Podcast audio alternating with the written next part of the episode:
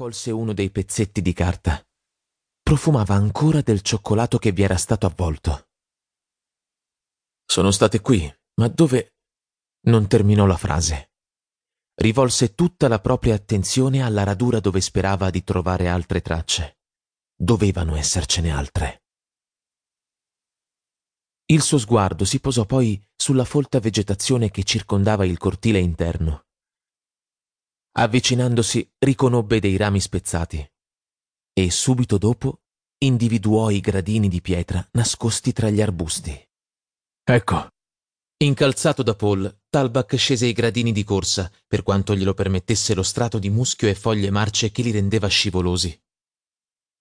Subito raggiunsero quella che un tempo era la ghiacciaia della fattoria. Talbach lanciò un grido di sorpresa vedendo la porta di quercia con le cerniere di ferro arrugginito spalancata.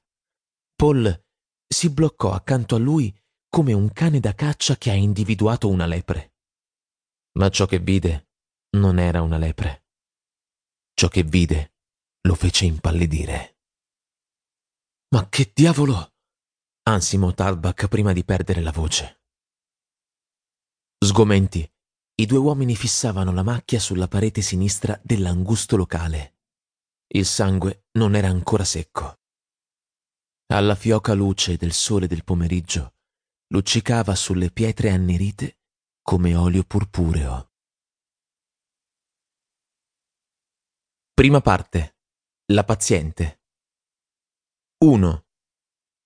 Benvenuti alla Wald Clinic, clinica specializzata in psichiatria, psicoterapia e psicosomatica. Il limite di velocità all'interno della clinica era di 20 km l'ora, ma il tachimetro della dottoressa Ellen Roth ne segnava almeno 50. Ellen era diretta all'edificio che ospitava il reparto 9. Per l'ennesima volta durante quella mattinata lanciò un'occhiata al cruscotto, quasi sperasse che le minuscole cifre digitali dell'orologio fossero così premurose da lasciarle ancora un po' di tempo. Al contrario, la informarono con spietata precisione che aveva già accumulato oltre mezz'ora di ritardo. Imprecò ancora una volta contro gli infiniti cantieri che rallentavano il tratto autostradale tra l'aeroporto di Stoccarda e l'uscita di Fallenberg, trasformando ogni realistica pianificazione d'orario in una valutazione del tutto approssimativa.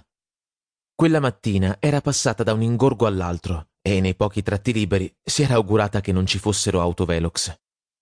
Se Chris fosse stato con lei in quel momento, di sicuro le avrebbe fatto notare che correre in quel modo non serviva a niente. Se sei in ritardo, arrivi in ritardo. Un paio di minuti di meno non fanno differenza, le avrebbe detto.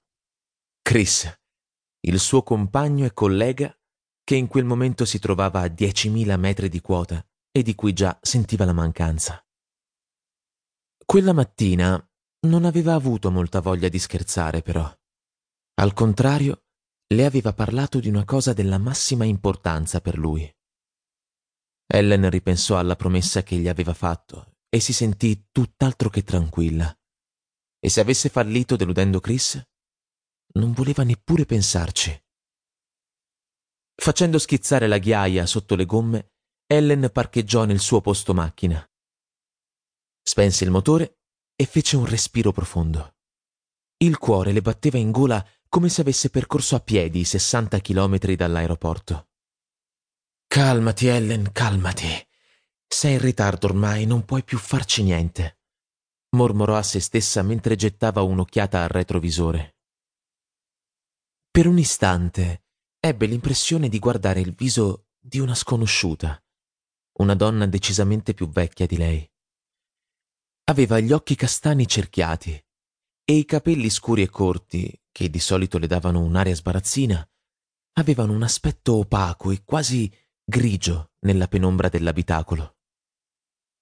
Ellen sospirò.